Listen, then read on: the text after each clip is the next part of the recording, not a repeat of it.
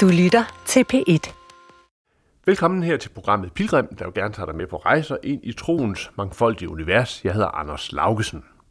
Lige nu der foregår der flere diskussioner, som handler om, hvilken retning folkekirken i fremtiden skal bevæge sig.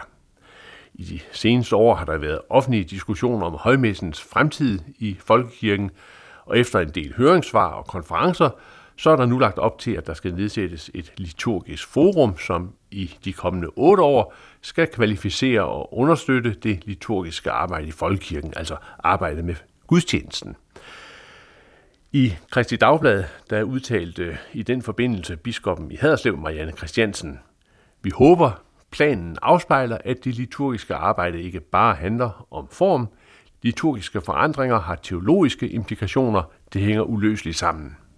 Og dermed så er vi over i en af de andre store diskussioner, som også foregår lige nu. Måske ikke sådan officielt i udvalg, men i hvert fald i Kristi Dagbladets spalter her på P1, på Facebook og rundt om i landet. Nemlig, hvad vil det sige at være folkekirke rent teologisk? Er det luthersk evangeliske grundlag, som det i sin tid blev formuleret i grundloven, stadig holdbart? Og måske i særdeleshed, hvad skal man i dag mene om det lutherske bekendelseskrift Confessio Augustana?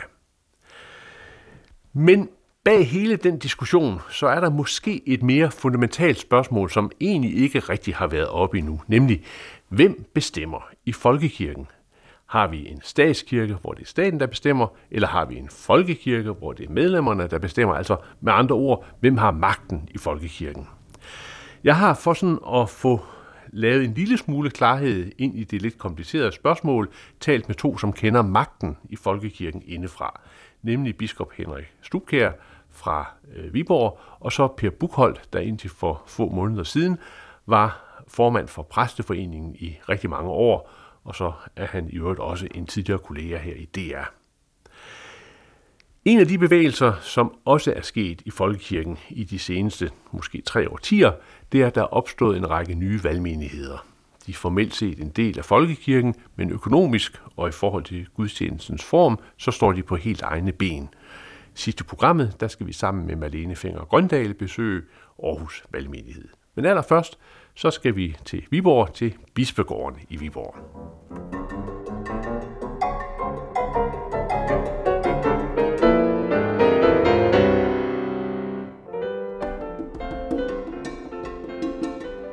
Henrik Stubkær, inden du blev biskop, så har du været ansat i store organisationer, og du har også øh, taget en uddannelse, en tillægsuddannelse omkring organisation og ledelse. Øh, hvordan var det for dig at komme ind øh, og få et embede som biskop og, og ligesom se øh, folkekirken og en struktur fra det perspektiv? Jamen det var spændende, fordi øh, på, på mange måder er det nyt. Øh, fordi, og det vil jeg sige, sådan oplever jeg det faktisk, at øh, folkekirken er langt mere decentral end for eksempel Folkekirkens Nødhjælp eller Diakonhøjskolen, hvor jeg nu har haft lederjobs. Øh, det var sådan traditionelle organisationsopbygninger, hvor øh, pengene også fulgte magten. Altså når, når man sidder i det øverste ledelseslag, så havde man også, kunne man også dirigere rundt med, med pengene og, og, og sætte dem efter initiativer. Og så kom til Folkekirken, hvor jeg jo ser, at vi som, som biskopper, som jo mange ser som øh, de, de øverste i kirken, men, men vi har 75 til 80 procent af, af folkekirkens budget, den ligger jo decentralt. Det vil sige, hvis vi skal flytte noget, så skal vi øh, kunne engagere og kunne, øh, kunne tale og, og kunne øh, finde tilslutning til, til de synspunkter, vi har. Hvis ikke vi kan det, øh, så kan vi ikke flytte noget. Og det andet, jeg vil sige, det er en overraskelse over så øh, uudtalt det er i folkekirken, hvor magten egentlig er. Fordi man ynder at sige, jamen magten ligger jo decentralt. Men øh, når man kommer indenfor, så kan man jo sagtens se, at der er jo øh, stærke magtstrukturer bagved, som bare ikke sådan helt kommer ud i det, i det åbne. Øh, ja, altså jeg kan, ministeriet har jo en utrolig magt, og jamen, ifølge vores grundlov, så har ministeren jo endnu en meget, meget stor magt. Det er jo den eneste minister, der faktisk enhændigt kan udskrive skattegrundlag, og dermed sørge for sin egen økonomi. Øh, du kan også se, at en gruppe som Landsforeningen af menighedsrådsmedlemmer sidder øh, meget stærkt og spiller meget stærkt ind Øh, på, har stor indflydelse. Bispekollegiet, selvom der jo ikke er noget, der hedder det, det er jo også en ting, der undrer mig. Der er jo ingen lovformelighed omkring det, der er ingen offentlighed omkring DT-møder, stort set, vi holder. Men så er det da klart, at bispe, øh, vi biskopper har en indflydelse, der er langt større end så mange andre, og nogle adgange, som er større end andre. Øh, Jamen for år tilbage, der, havde vi, der stod vores organisationer jo stærkere, og det har man jo sagt op igennem hele tiden, at øh, det grundviske har haft en enorm indflydelse, og den missionske, altså intermission, har haft stor indflydelse på vores udformning af folkekirken. Øhm, og det er jo nok særligt for det danske, at vi netop er linket op på frie organisationer. Så det, det som, da, da jeg nu greb fat i min opgave, hvor jeg har skrevet om, om biskoppernes ledelsesrolle, der er det klart, det handler jo, kommer jo også ind på det her med magt. Øhm, der finder jeg nogle, nogle nyere ledelsesteorier øh, og knytte til ved, som, øh, som går ud på, at vi i et moderne samfund i dag, der har en hierarkisk magtstruktur spillet for lidt. Fordi samfundet er blevet så komplekst, at der er ikke en enkelt person, der kan stå som toppen af grænsekagen og skue ud over det hele og erkende, hvor skal vi gå hen. Vi, man er nødt til at have tillid til medarbejderne på andre niveauer, fordi de ved meget mere. Så, så jeg vil jo mene, at vi har brug for at få i talesat, at magten i folkekirken, den må findes i en netværksstruktur, hvor de enkelte netværk er løst koblet til hinanden, og dermed vil magten kunne øh, fluktuere. Pludselig er den her. I et andet spørgsmål er den der. I et tredje spørgsmål er den her. Og det kan så betyde, at det kan være, at vi må give lidt afkald på en, en konsensus. Hvor, hvor stor en del af, kirkens økonomi øh, sidder biskopperne egentlig på? Jamen, biskopperne sidder stort set ikke på nogen, øh, fordi altså her i stiftet, der har vi 3 millioner har jeg i Viborg Stift, sammen med stiftsrådet. Det er det, vi kan råde over. Så på den måde, så, så er, er, er biskoppen en grænsekagefigur, øh, kan man sige, eller toppen af, af pyramiden, men altså uden faktisk nogen reel økonomi bag sig. Øhm, nu siger du så, øh, at øh, magten er øh, spredt i forskellige sådan, sammenhænge. Hvor meget er magten øh, hvor meget hænger magten på enkeltpersoner og på personers relationer til hinanden? Ja, der vil jeg jo sige, at øh, i et i en, et system, om jeg så må sige, eller i en bevægelse, hvor magten øh, ikke rigtig er beskrevet, der får enkeltpersoner, eller måske relationer, øh, kan poppe op og få en endnu meget stor magt øh, fordi der ikke rigtig er, vi er, det er ikke i talesat, der er ikke den der åbenhed, som, øh, som vil gøre, at, at hvad skal man sige, om, om så må sige, der bliver, at vi kan sådan holde magten lidt i, i, i hænderne øh, og, og se, hvor den går hen. Og det er jo også noget af det, som, som jeg tænker, når vi taler om det her med magt, så har vi i Folkekirken brug for en langt større åbenhed om det her. Hvis man nu forestiller sig, som du siger, et system, hvor magten så sådan er bygget ind i nogle netværk, Øhm, hvordan sikrer man så, at man, øh, altså man, man kan tilgå magten, men også at man ved, hvor magten egentlig befinder sig henne? For magt har jo også at gøre med synlighed af noget, man kan adressere. Ja, det er du ret i. Øh, jeg tror jo, hvis, hvis vi skal kigge på vores kirke, hvordan kan det være, at der stadigvæk er 84 procent af medlemmer af Folkekirken i Viborg Stift? Øh, det vil man have sagt for 20 år siden, det vil der aldrig være. Men det er der. Hvordan kan det være? Jeg tror, det er fordi, at der er mange beslutninger, der bliver taget lokalt, og dermed er der et lokalt ejerskab, og dermed har vi et stærkt fundament. Øh, så jeg vil sige, at, at meget af magten ligger lokalt i meningsrådene, Øhm, men der er brug for en langt større gennemskuelighed i, øh, i, hvordan er det, vi træffer beslutninger, og hvordan er det, vi får hinanden i spil, sådan at vi arbejder tættere sammen, og vi måske som kirke kan løse nogle af de udfordringer, vi står i i dag. For eksempel omkring vores kommunikation, for eksempel omkring kirkens rolle i forhold til det diakonale. Altså, øh, når du spørger folk, hvad forventer de, forventninger de har til folkekirken, så er det, at kirken vil være der for de svageste, og, og det er den jo sådan set rent formelt set ikke, fordi øh, det er de øh, kirkelige organisationer uden for folkekirken, der, der vil er, varetager tager de der diakonale opgaver, opgaver først og fremmest? Ja, det kan du så sige, at på det diakonale og på også det missionale område, der er folkekirken jo helt, i, helt sin egen. Der findes ikke andre, der har det på den måde, men der har vi jo i høj grad udliciteret det til andre. Men min påstand vil så være, at, at det vi oplever i vores samfund i dag, det er et paradigmeskift. Øh, nu kommer forventningerne tilbage til menighedsråden. Det er det, som når, når kommunerne taler om samskabelse og gerne vil invitere kirkerne ind, så er det fordi, der også ligger en forventning. Men Henrik Stubger, nu siger du udlicitering.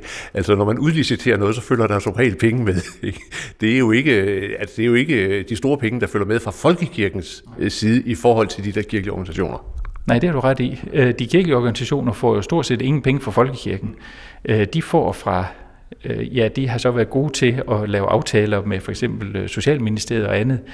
Øh, og der så jeg jo rigtig gerne, at, øh, at, at, at vi som folkekirke fik en tættere tilknytning, for jeg tror også, at det er den vekselvirkning mellem det frivillige og det sådan lidt mere organiserede kirke.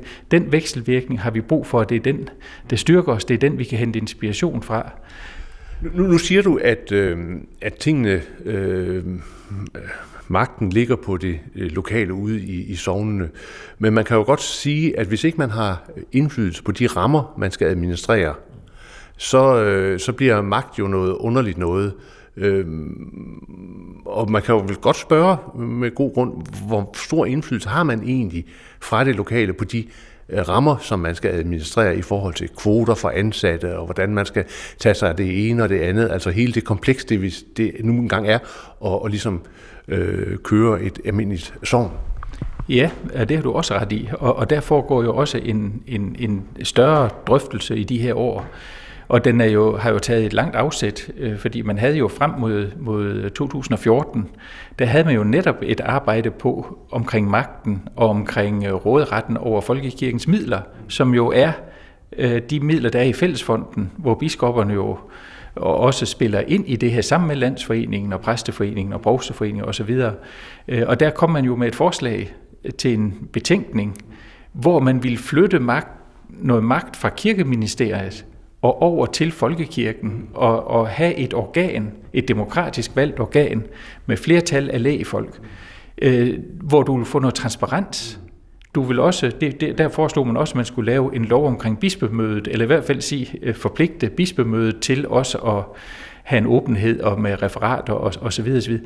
Den blev bare skudt ned af, af politikerne den her gang.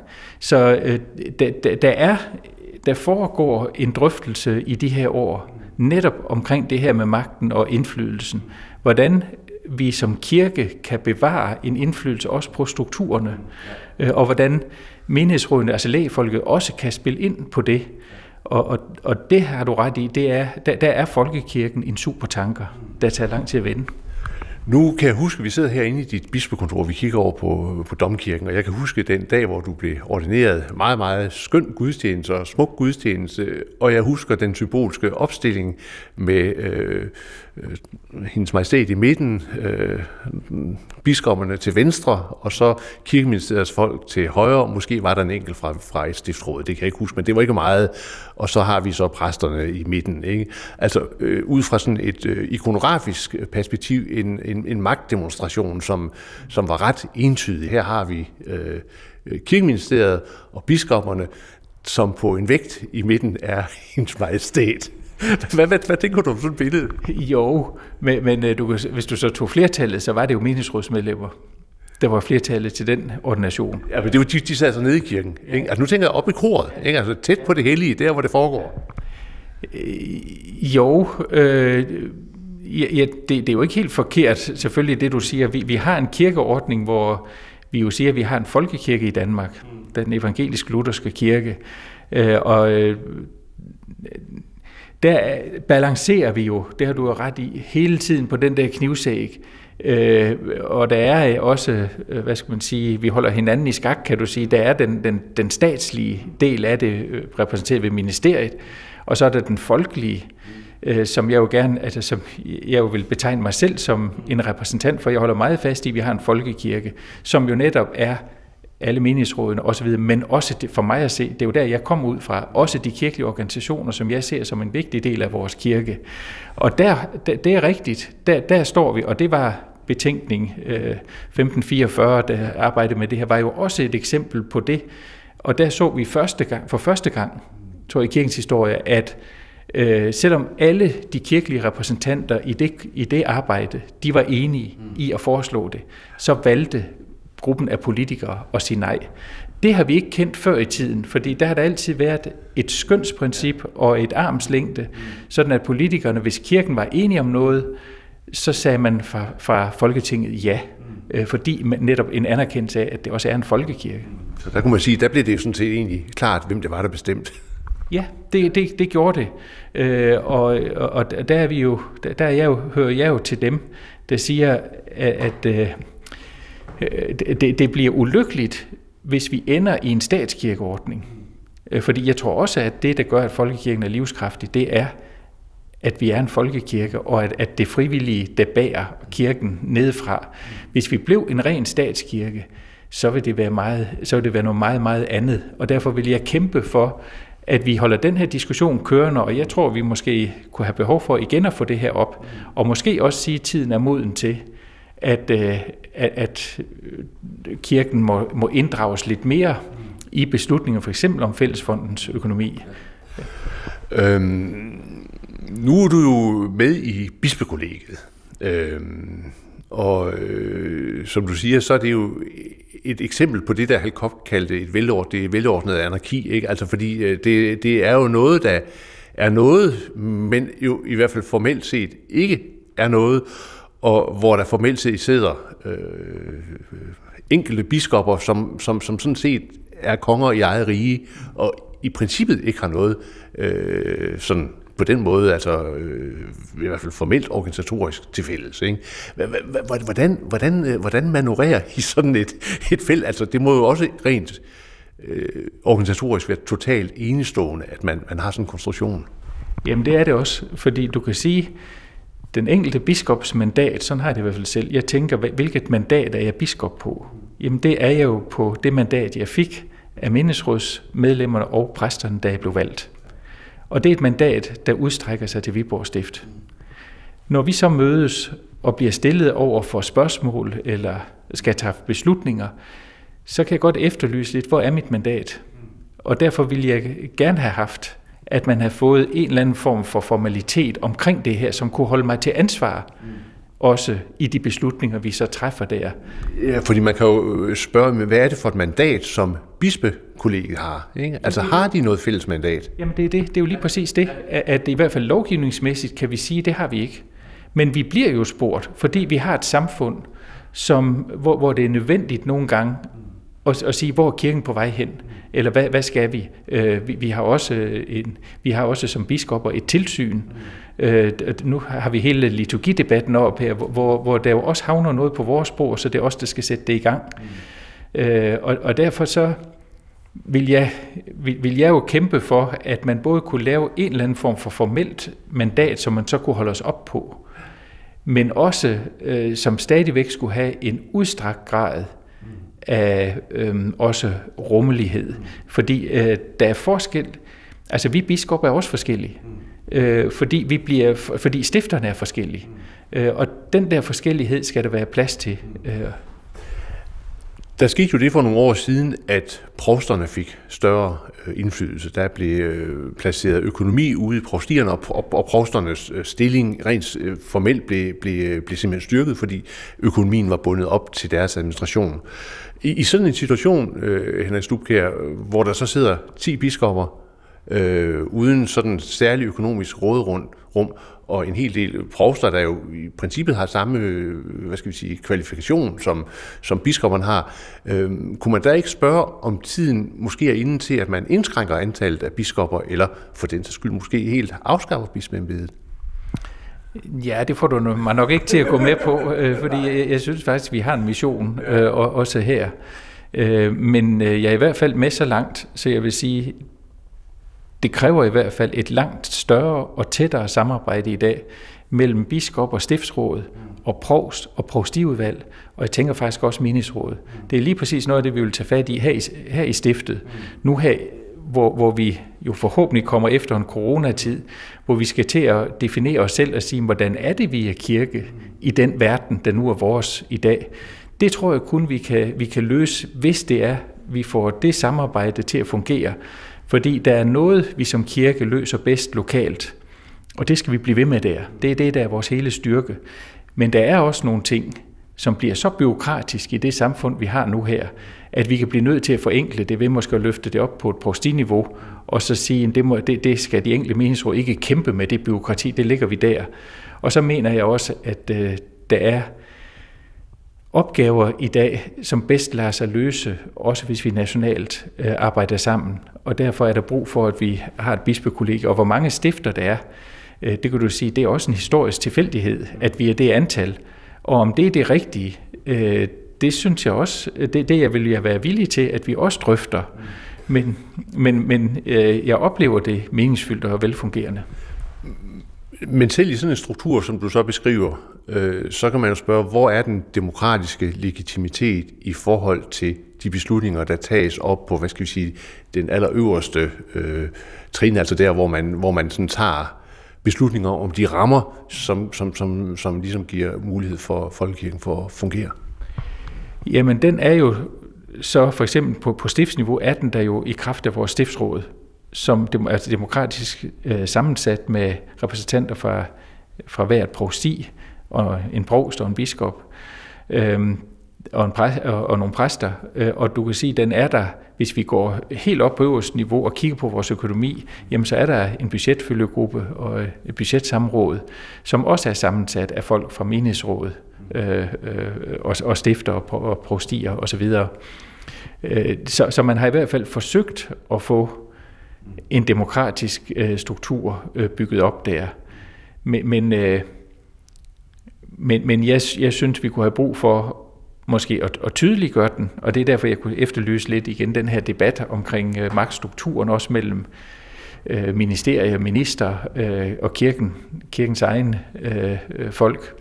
Øh, at, og det kunne, vi kunne have brug for at tydeliggøre den, og vi kunne også have brug for, om så må sige, at pege på den magt, der ligger, og at det er vigtigt, at menighedsråden så griber den magt, og at vi griber den på de forskellige niveauer, og ikke trækker det op og bliver centralistiske, for det tror jeg, det vil ødelægge vores kirke.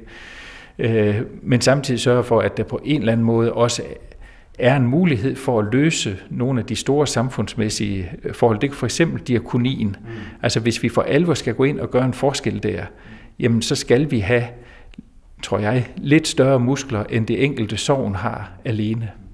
Kunne du sådan lige fra hoften øh, give sådan nogle eksempler på, øh, på netværk øh, i folkekirken, øh, mennesker, netværk, hvor der, hvor der er samlet en eller anden form for, for uformel magt? Jamen, altså, man, man har jo øh, traditionelt peget på de syv skjulte synoder, øh, og, og det er jo øh, de grundtviske og de missionske, det er præsteforeningen, øh, og det er øh, landsforeningen, det er biskopperne, og så med, øh, ja, ministerne måske ikke så skjult. Øh, så det er jo nogle af dem. Øh, men så har du jo også ret i, altså hvis, så længe det ikke er helt tydeligt, så, så vil der jo også være nogen, der på grund af måske også personligheder øh, og, ind, øh, og netværk, der, der, der, der strammer sig, så vil du kunne flytte, lave, lave en accentforskydning, hvor magten ligger, og der kan være perioder, hvor landsforeningen er, er meget stærkt profileret og kommer rigtig godt igennem. Der kan være andre perioder, hvor du har øh, måske nogle stærke biskopper, der øh, fører nogle ting, og der kan også være perioder, hvor, de, hvor organisationerne øh, spiller rigtig kraftigt ind og faktisk får en enorm stor indflydelse.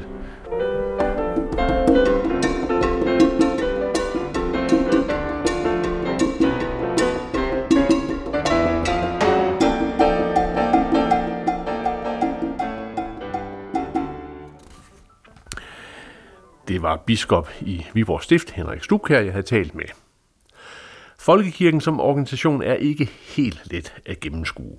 Og specielt ikke, hvis man for eksempel som journalist vil forsøge at finde ud af, hvor beslutningsprocesserne reelt foregår. Som Henrik Stubkær for eksempel konstaterede, er der et bispekollegie, som er et reelt forum for samtale omkring, hvad der skal ske i folkekirken, men det er ikke formaliseret, og alligevel så har det en hvis nok betydelig indflydelse. En anden af de tunge spillere omkring beslutningerne i Folkekirken har altid været præsteforeningen. Præsterne er ikke som øvrige ansatte i sovnene ansat under meningsrådene, men præsterne har provst og biskop som deres forsatte. Og præsternes dagsorden er ikke nødvendigvis den samme som menighedernes dagsorden. Men præsterne har altid været godt organiseret. Per Buchholdt var i mange år frem til december 21 formand for Præsteforeningen. Han har om nogen erfaring for, hvordan magten i folkekirken i praksis bevæger sig. Jeg besøgte ham i hans hjem i Skørping. Magten i folkekirken, den er jo egentlig sådan spredt ud. Øh, man kan sige, at der er en meget stor magtspredning i den forstand, at øh, det er svært at sige, at, at her er magten koncentreret, men øh, der sker jo ofte det, at øh, der i forskellige øh, situationer er forskellige magtpositioner, som gør sig gældende, eller interesseorganisationer, øh, som gør sig gældende, eller det politiske stød, som gør sig gældende. Så, så noget entydigt billede af, at der sådan skulle være en eller anden særlig centreret magt i folkekirken, det, det synes jeg er svært at få øje på. Men, men så er der cirkler af magt. Mm. Hvor, hvor befinder de vigtigste cirkler sig henne øh, for dig at se? Jamen det er klart, at hvis man ser sådan øh, overordnet på det, så øh, er der et øh, kirkeministerium og en kirkeminister, der er en regering, og der er et folketing, som jo egentlig formelt er der, man kan sige, den, de, de øverste beslutninger træffes, det er jo der lovgivningen er osv.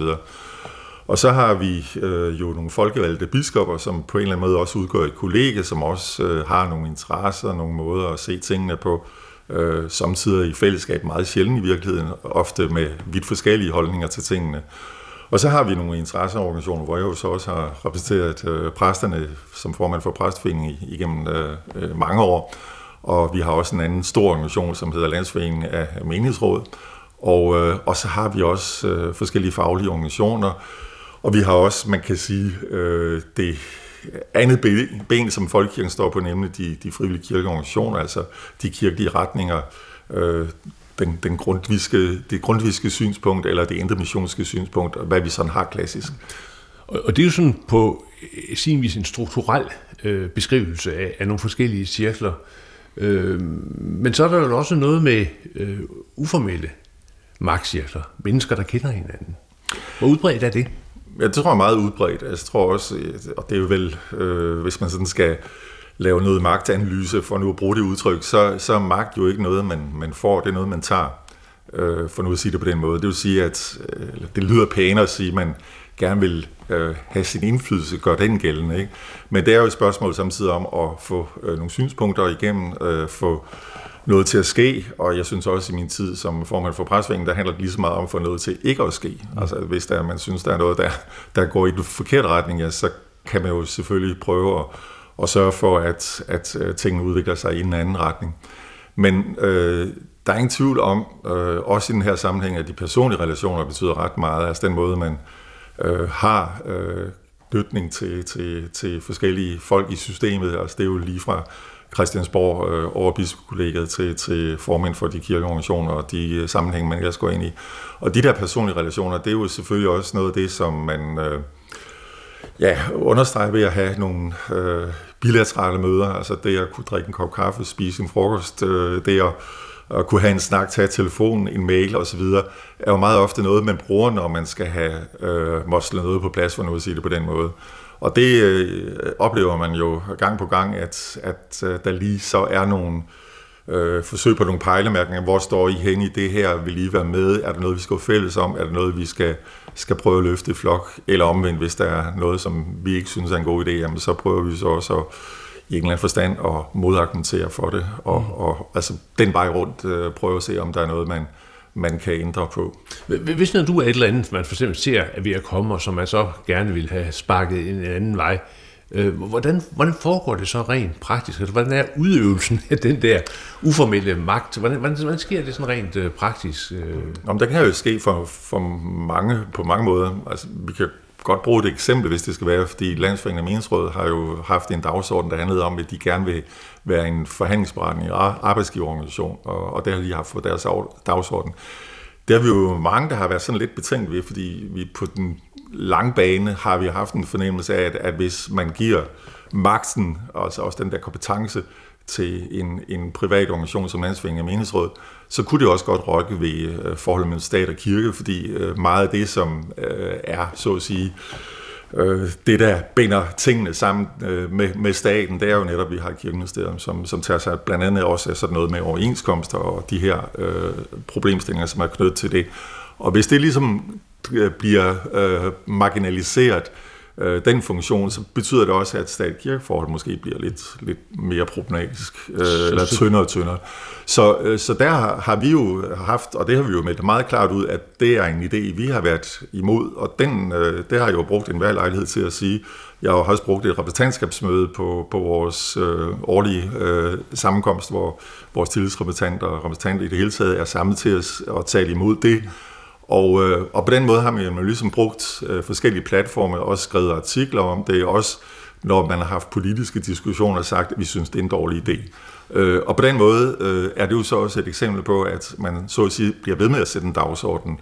Og øh, nu er det jo så også afstedkommet, at, at den øh, kirkeministeren her øh, for nylig sagde, at øh, man også fra politisk hold synes, det er en god idé. Så, så det vil sige, at, at når der er sådan en konkret sag, så går du, dengang du var formand for presforeningen, så går du ind og, og analyserer, hvem er det, det er vigtigt at, at få talt med og få præsenteret vores synspunkter for at gå i, i, øh, ja, i dialog med. Ja, lige præcis, at du hele tiden ligesom sætter nogle, nogle dagsordner. Mm. Og når du taler med folk, altså også uformelt siger, jamen hør nu lige her og så videre, ikke? Omvendt, hvis vi har en idé om, at det her kunne være, være interessant at løfte øh, i fællesskab, jamen så kan man altså næsten med modsatrettet foretegn sige, jamen øh, er der noget her, vi kan, kan gå sammen om? Og, og, og i den situation, den konkrete situation, Per Bukold, hvor meget betyder den personlige relation så? Altså det, man, om man så må sige, har på, på øh, historikken forud? Det tror jeg betyder enormt meget. Jeg har jo også øh, erfaring fra andre sammenhænge, og, og øh, da jeg blev formand for, for, for presvingen, der satte mig egentlig, egentlig i, hvordan fungerer organisationer og organisationsformænd. Og jeg kan huske, øh, jeg læste en, en, en bog, som hedder, jeg tror den hedder, Når det sidste søm skal slås i, som handler om, når du har forhandlinger, øh, og egentlig skal nå frem til et resultat, øh, hvor vigtigt øh, den personlige relation er. Altså, kan du, øh, har du sympati, har du respekt for den, du sidder overfor, den du skal arbejde sammen med, ja, øh, så kan du også nå et resultat. Hvis du har en eller anden form for personlig konflikt, øh, så kan du også meget ofte opleve, at du ikke når noget resultat. Så de personlige relationer er, er utrolig vigtige, fordi det er også det, der forhåbentlig skaber tillid, men også er, øh, og når vi taler om, om magt, så er det jo også lidt mere at tage og give. Ikke? Mm. Øh, så så øh, jeg tror også, øh, det der er kendetegn for folkekirken, det er jo egentlig, at øh, når man mødes, øh, så skal man næsten altid sige tak for sidst, fordi folk altid øh, har været til et eller andet sammen. Øh, der er mange øh, sociale relationer, hvor man øh, jo altså også får mulighed til at, at tale sammen, men måske også får mulighed til at opbygge nogle øh, personlige kendskaber. Og, og dem, der så mødes, og dem, der så taler sammen, det er jo ligesom en eller anden gruppe, som mm, har øh, lejlighed til at mødes til receptioner og så videre. Øh, i hvilket omfang øh, kan man ind i, med det perspektiv tale om, om folkekirken som en demokratisk organisation? Jamen det kan man jo på, på mange måder. Altså, øh, Diskussionen er jo så bare, hvor, hvor, hvor, hvor stærkt det demokratiske mandat er. Øh, men altså, hvis vi igen starter i, i toppen, så har vi jo i hvert fald Folketinget folketing med et kirkeudvalg, som er demokratisk øh, valgt. Du har en minister, der er demokratisk valgt, øh, som regel. Og du har også øh, biskopper, der er demokratisk valgt. Øh, det er så, man kan sige, det der mandat, øh, det kan jo så efterhånden blive lidt tyndt, fordi øh, hvis man sidder mange år som biskop, så, øh, så har man jo ikke nødvendigvis det. Og, og på samme måde kan man sige, at det er de færreste politikere, der er valgt på deres kirkepolitik. Ikke? Altså, det kan man, man sige. Man er kommet med i kirkeudvalget. Ja, men, men de har i hvert fald et demokratisk øh, mandat. Ja. Øh, og så er der jo også, der, der, der er formænd for forskellige organisationer. Vi har jo som regel øh, nogle valgperioder, og skal enten have bekræftet vores mandat, eller, eller så kommer der nye til. Det, der måske er sådan lidt specielt for Folkekirken, øh, når vi så også taler om på den store bane, det er jo egentlig, at, øh, at kirkeministeriet er jo en slags katalysator for, at der også sker nogle udviklingsprocesser. Øh, eller, og, det, eller det modsatte. Eller det modsatte. Øh, øh, ja, det, altså, det, det, det er jo sådan øh, meget ofte, at, at ting heller ikke bliver til noget, og det har vi jo masser af eksempler på. Men, men, men det, der er interessant, det er jo egentlig, øh, Øh, at øh, jeg tror ikke, der er sådan i mange andre ministerier, at det er betænkninger, der, der driver værket, og jeg tror, i de år, jeg har siddet som formand, har jeg været med til at, at lave utrolig mange betænkninger, alt fra præstuddannelse så, og vel det store projekt omkring Folkekirkens styre, som netop var et eksempel på, at øh, vi brugte halvanden år på, på kirkens side og blev enige om, at øh, det med Folkekirkens styre måske kunne være meget godt at få moderniseret, netop fordi vores øh, magtstruktur er så uklar, og øh, de demokratiske processer måske omkring de beslutninger, der skal træffes i Folkekirken, er øh, lidt diffuse. Og derfor var vi jo øh, igennem et, et meget øh, stort og langt arbejde på halvandet år, hvor vi var virkelig nede i nogle substantielle ting, øh, at øh, der var vi jo på den kirkelige side enige om, at det var en god idé at måske at få et, et udvalg, der ligesom kunne tage sig af økonomien, og måske også få organiseret bispekollegiet på en sådan måde, at, at det også bliver tillagt nogle øh, kompetencer, nogle mere formelle øh, retningslinjer for, hvad man, man kan lave i det, det regi. Øh, men det var der så i politisk vilje til, da det kom til stykket. Så, øh, så der er altså det der samspil mellem øh, det, som, som kirken ønsker, og så det, som der måske også er politisk vilje til. Så derfor er magten jo altså også noget, der på en eller anden måde er i, øh, i et forhold mellem det, der sker på Christiansborg, og så det, som, som kirkefolket, måske også for første gang, sådan i hvert fald nyere kirkehistorie, var enige om, kunne være en god idé. Det var der så ikke politisk opbakning til. Men kirkeministeriets rolle i, i den proces, øh, hvordan, hvordan ser du det? Altså, øh, øh, man taler jo om, om embedsmænds rolle øh, i forhold til politikere i denne her tid. Men, men man kan konstatere, at, at det kirkepolitiske jo ofte ikke er noget, der, der har den helt store politiske, hvad skal vi sige, i hvert fald ikke fornyelsesagenda øh, på dagsordenen. Men hvilken rolle i, i den situation får, øh, får kirkeministeriet, øh, også i forhold til vækstende kirkeministers øh, for eksempel viden om øh, området?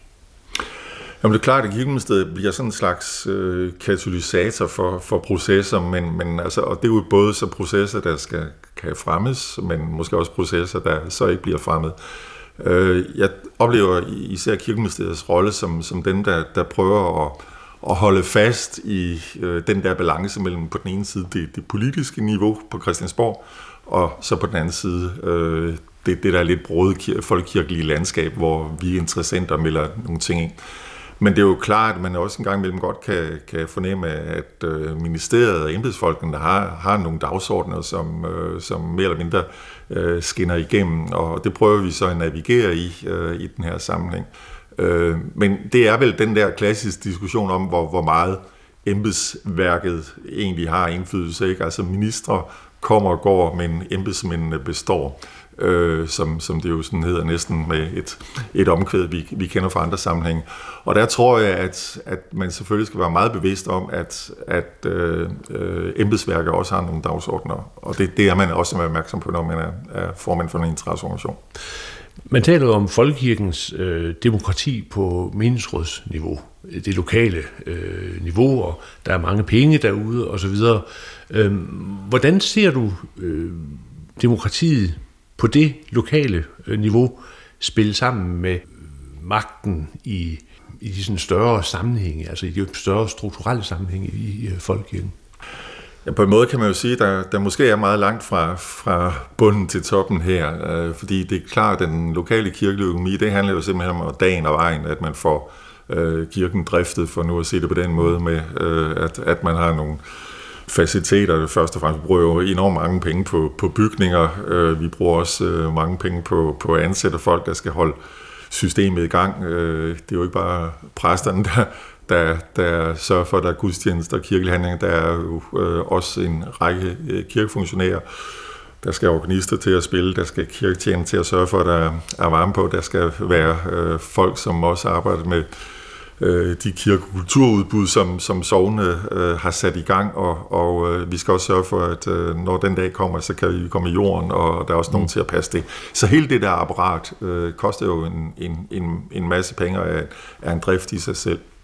Øh, og, og så er det klart, at øh, noget af det, jeg tror, man oplever de her år, det er, at meget er bundet til det lokale, hvor man, hvis man så går op øh, i og ser på folkekirken i helikopterperspektiv, så er det jo egentlig svært at finde økonomi til øh, noget af det, som man kunne kalde de overordnede fælles opgaver, der skal løftes. Og det er måske der, vi kirken har en, en, en svaghed som organisation i dag. Der er også nogen, der siger, at det er en styrke, at det er nede på det lokale plan. Det er der, folkekirken hører til, ude i folket, ude i, i sovnene.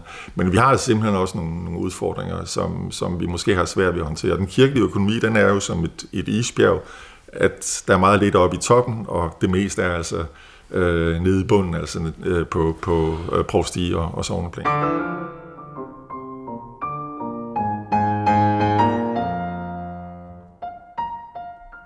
Det var her Per Bukholdt, der igennem mange år var formand for Præsteforeningen og tilbage i 90'erne var kollega her i Danmarks Radio.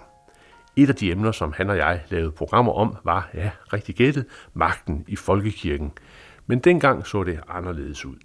Det hed ikke bispekollegiet, men bispekredsen, og der var også dengang stærke enkeltpersoner, som spillede en større uformel rolle i at sætte kursen for folkekirken, end jeg tror tilfældet er i dag. Og så var der en ting, som dengang kun var i sin spæde vorden, nemlig de nye valgmenigheder, der ikke som de gamle valgmenigheder havde rodet i det grundfiske miljø, men som begyndte at springe ud af den kirkelige højrefløj. For i en folkekirke, der bevæger sig langsomt og ofte i uigennemskuelige processer, så er der altid mulighed for at tage menighedens ved og vel i egen hånd, og så oprette en valgmenighed.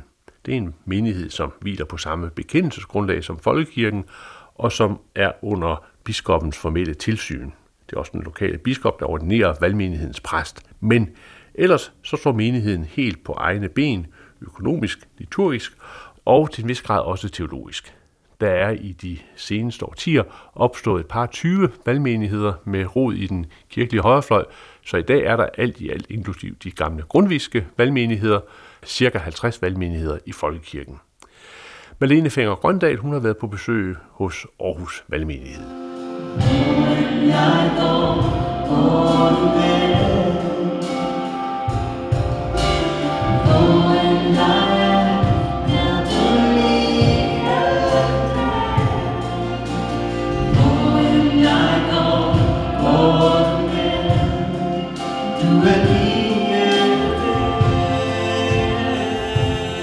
Kim Dahlmann, vi sidder i Aarhus Valgmenighed, hvor du er konstitueret valgmenighedspræst nu. Du har tidligere været valgmenighedspræst her, og nu er du så også øh, ansvarlig for det internationale arbejde her.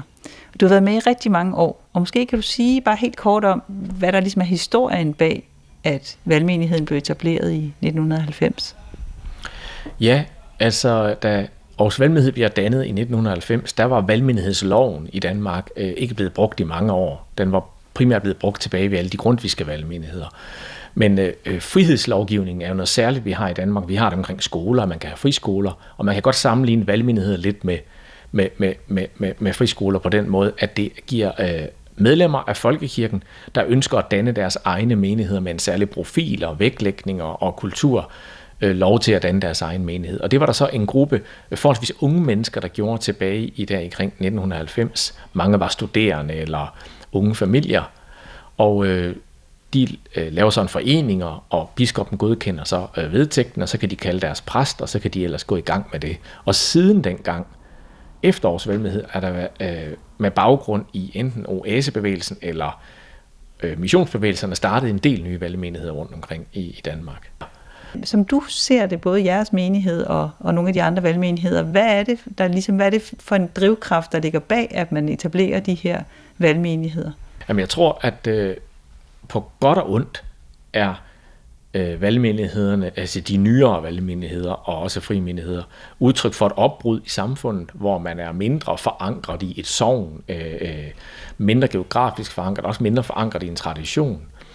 Og især i byerne har, har vi, så siden vi blev dannet, vil jeg egentlig sige, set en udvikling, hvor også sovnekirkerne i dag i byerne, måske har det i virkeligheden altid været sådan, ikke mindst i København, men de, sovnekirkerne i de store byer ligner mere og mere valgmenigheder på den måde, de har forskellige profil. Øh, Øh, vi har jo rundt i landet nogle meget, sådan, meget kendte præster, vi ser i medierne øh, fra Sognekirker også, som er øh, Sjorine Godfredsen og Mikkel Vold og Katrine Lille og sådan nogen, som man jo også ved tiltrækker folk vidt for omkring. Så den her udvikling med, at at nogle menigheder får en profil, er også siden års valgmenighed ved den noget, der har spredt sig mere på mange måder i, i sovnekirkerne i byen. Og igen, som alting på både godt og ondt.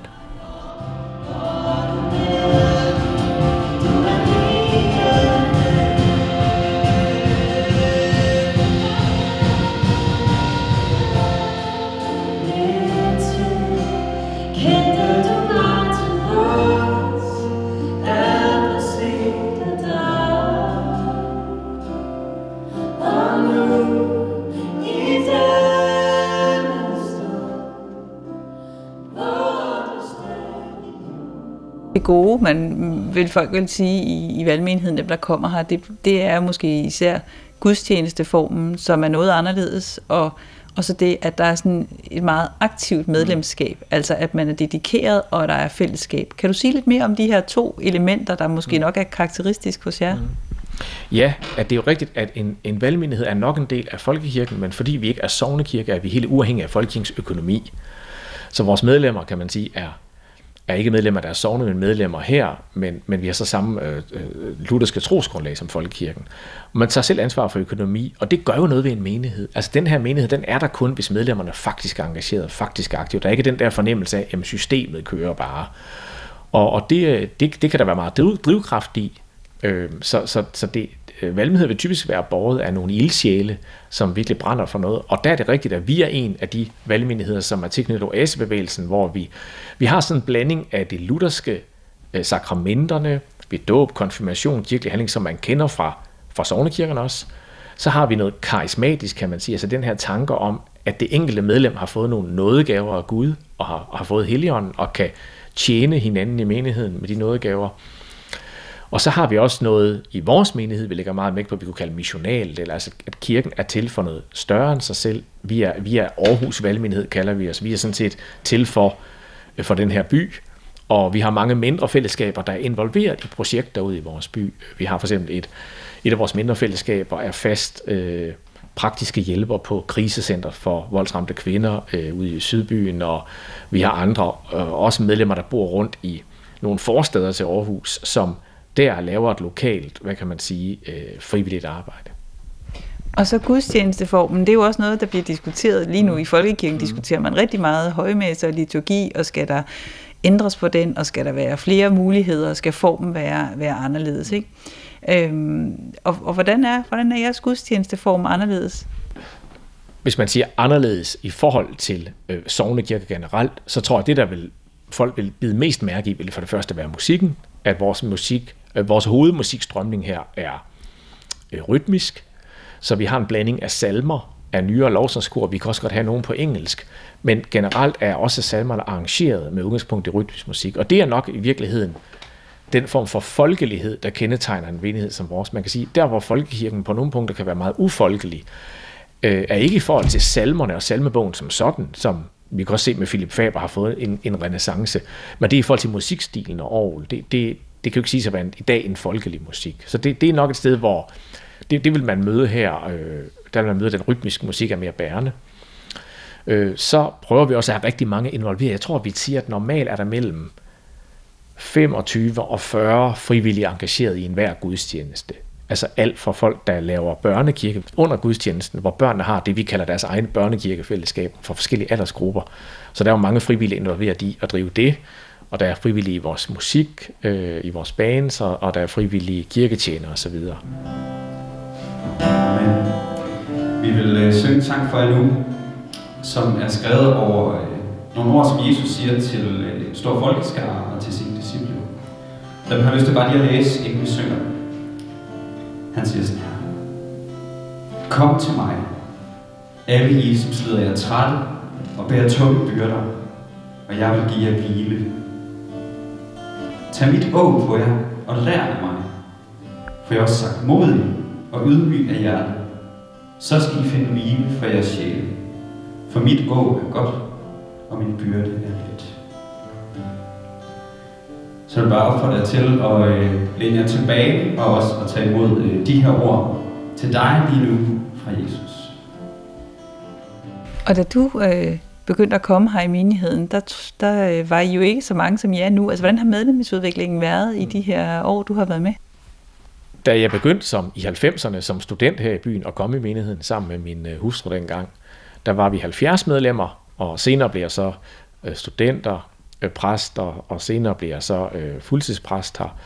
Og, øh, og jeg har jo fuldt menigheden frem mod, at vi er øh, 1000 medlemmer, øh, plus jo så også ikke medlemmer, naturligvis som i en vis grad øh, øh, bruger. Jeg tror, vi plejer at sige, at i de mest travle perioder i vores mindeshistorie, der er der cirka 1000 mennesker om ugen, der har været igennem de lokaler, vi har hernede i Åbyhøj, øh, i et eller andet til en eller anden ting.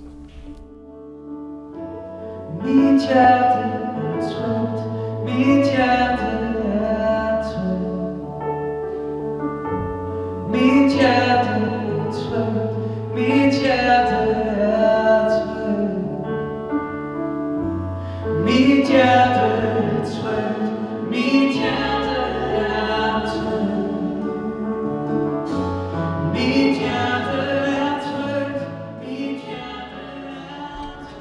Mit navn er Magnus Storhår, og jeg er kommet her siden i sommer, så det er i sommeren 20. Ja. Og hvad fik dig til at vælge Aarhus Valgmenighed til, frem for en lokal sovnekirke?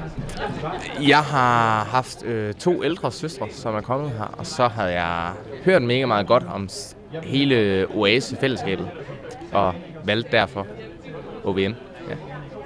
Og hvad, hvad er det, der er godt, også set med, med dine øjne, ved, ved en gudstjenesteform som denne her, og i det hele taget det, der karakteriserer øh, Aarhus Valgmenighed? Nu er jeg, er jeg vant til at komme i folkekirke, og jeg ved godt, at folkekirkerne følger, følger godt med på, på musikken, og, og men det er, jeg synes, man får en mere ungdommelig oplevelse af, at, at der er nogle instrumenter, at der er noget guitar, noget elgitar og noget, noget forskellige, forskellige instrumenter, ja, der kommer ind over. Hvilket jeg synes, det giver en, en, en fed oplevelse. I, I form af lovsangen i hvert fald, og jeg tror, det er det, der tiltaler mig. Hvad med det øvrige, så den fællesskabet har? Altså man kan se, der står jo også grupper her udenfor og snakker, og det er måske ikke så meget anderledes end en kirkekaffe i en sovnekirke, men, men der er, jeg får da en fornemmelse af, at folk kender hinanden godt, og der er også en, et aldersgennemsnit, som er noget lavere, end der er i de fleste sovnekirker. Så, så hvad med det her fællesskab, der er? Hvad, hvad betyder det? Lige præcis. Man, rammer, man, man får det her fællesskab og, og, og rammer ind i en flok, som er jævnaldrende med en selv. Hvor at hvis man valgte en almindelig folkekirke, så tror jeg ikke, at det vil være de så, hvad skal man sige, de så venskabelige relationer, man vil få. Fordi at aldersforskellen vil være ret stor. Så det er jo tiltaler også mega meget at komme i en lidt yngre kirke, hvor aldersgennemsnittet generelt er lavere, ja. Noget af det, Jesus også gør i sit møde med disciplerne, og som han også vil gøre i sit møde med dig, det er at give dem sin velsignelse. Så hvis du vil, så må du, modtage, så må du rejse dig og modtage hans velsignelse nu her for dig. Herren velsigne dig og bevare dig. Herren lad sit ansigt lyse over dig og være dig noget. Herren løfte sit åsyn på dig og give dig fred. Mit navn er Rebecca Gim, og jeg øh, er kommet løst i OVM inden øh, for de sidste, de sidste måneder. Mm. Og hvad har fået dig til at, at begynde sådan at, at flytte lidt med menigheden her, eller prøve det af? Øhm, jamen, jeg har også kendskab til det fra, øh, fra andre relationer, øhm, men jeg synes, at, øh, at øh, jeg er vokset op i folkekirke baggrund, og jeg synes egentlig, at øh, OVM har mange øh, elementer med fra folkekirken, som jeg savner i, øh, i andre øh, kirker. Så der er noget, noget hjemligt i OVM, samtidig med, at de netop øh, har de her øh, moderne elementer med. Og det hjemlige, som du kender i øvrigt fra folkekirken, hvad er det, som, som du egentlig gerne vil have øh, med i en kirke og en gudstjeneste? Øhm, for mig er det meget afgørende, at, øh, at der er velsignelsen, øh, trosbekendelsen, øh, nadver, nogle elementer, som jeg, som jeg savner i, i meget af det, som, som bliver for moderne, og der synes jeg, at, at OVM har nogle, øh, nogle rødder i folkekirken, som, øh, som er meget værdifulde at holde fast i. Hvad tænker I om det her med at have en lokal sovnekirke? Altså kunne der ikke også være nogle styrker i det, at nu bor jeg her, og så er jeg ligesom så er jeg kirke og menighed med dem, jeg nu er blevet placeret i blandt?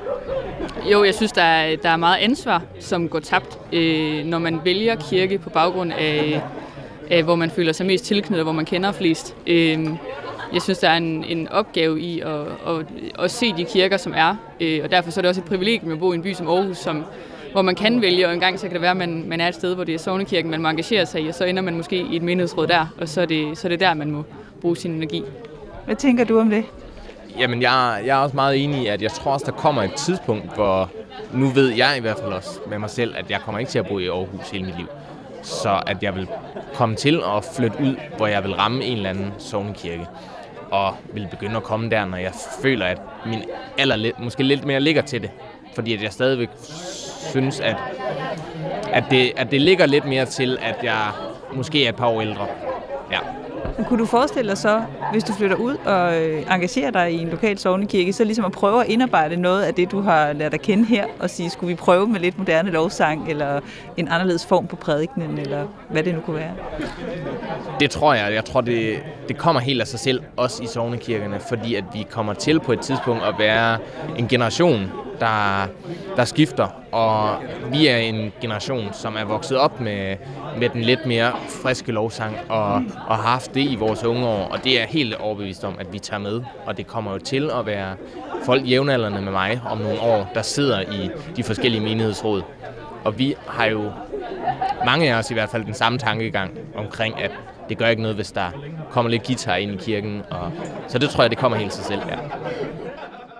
Kim Dahlmann, du nævnte også før, at nogle af kirkerne, folkekirkerne, sovnekirkerne i byen, begynder at ligne valgmenigheder. Hvad tænker du sådan om fremtiden i forhold til den her balance, eller den her vægtning, der er lige nu i mellem traditionelle øh, sovnekirker og så valgmenigheder?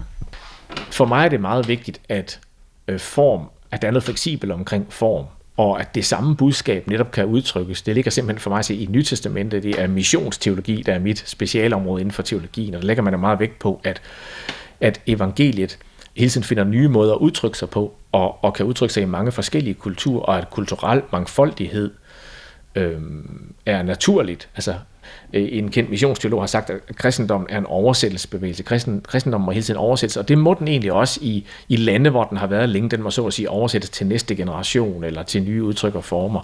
Så det, det finder jeg meget naturligt, og øh, jeg tænker også, det er rigtig godt, at vi har kirker, der har en meget traditionel højmesse, og jeg kan sagtens deltage i det og nyde det. Øh, jeg kan sagtens værdisætte det også, og se, altså se værdien af det. Det var Madine Finger Grøndal, der havde besøgt Aarhus Valgmenighed og blandt andet talt med Kjeld Dalman. Først i programmet, der havde jeg talt med biskop Henrik Stukær og tidligere formand for Præsteforeningen, Per Bukot Andreasen. Det er her Anders Laugesen, som siger tak, fordi du lyttede med, og forhåbentlig på genhør om en uges tid. Gå på opdagelse i alle DR's podcast og radioprogrammer. I appen DR Lyd.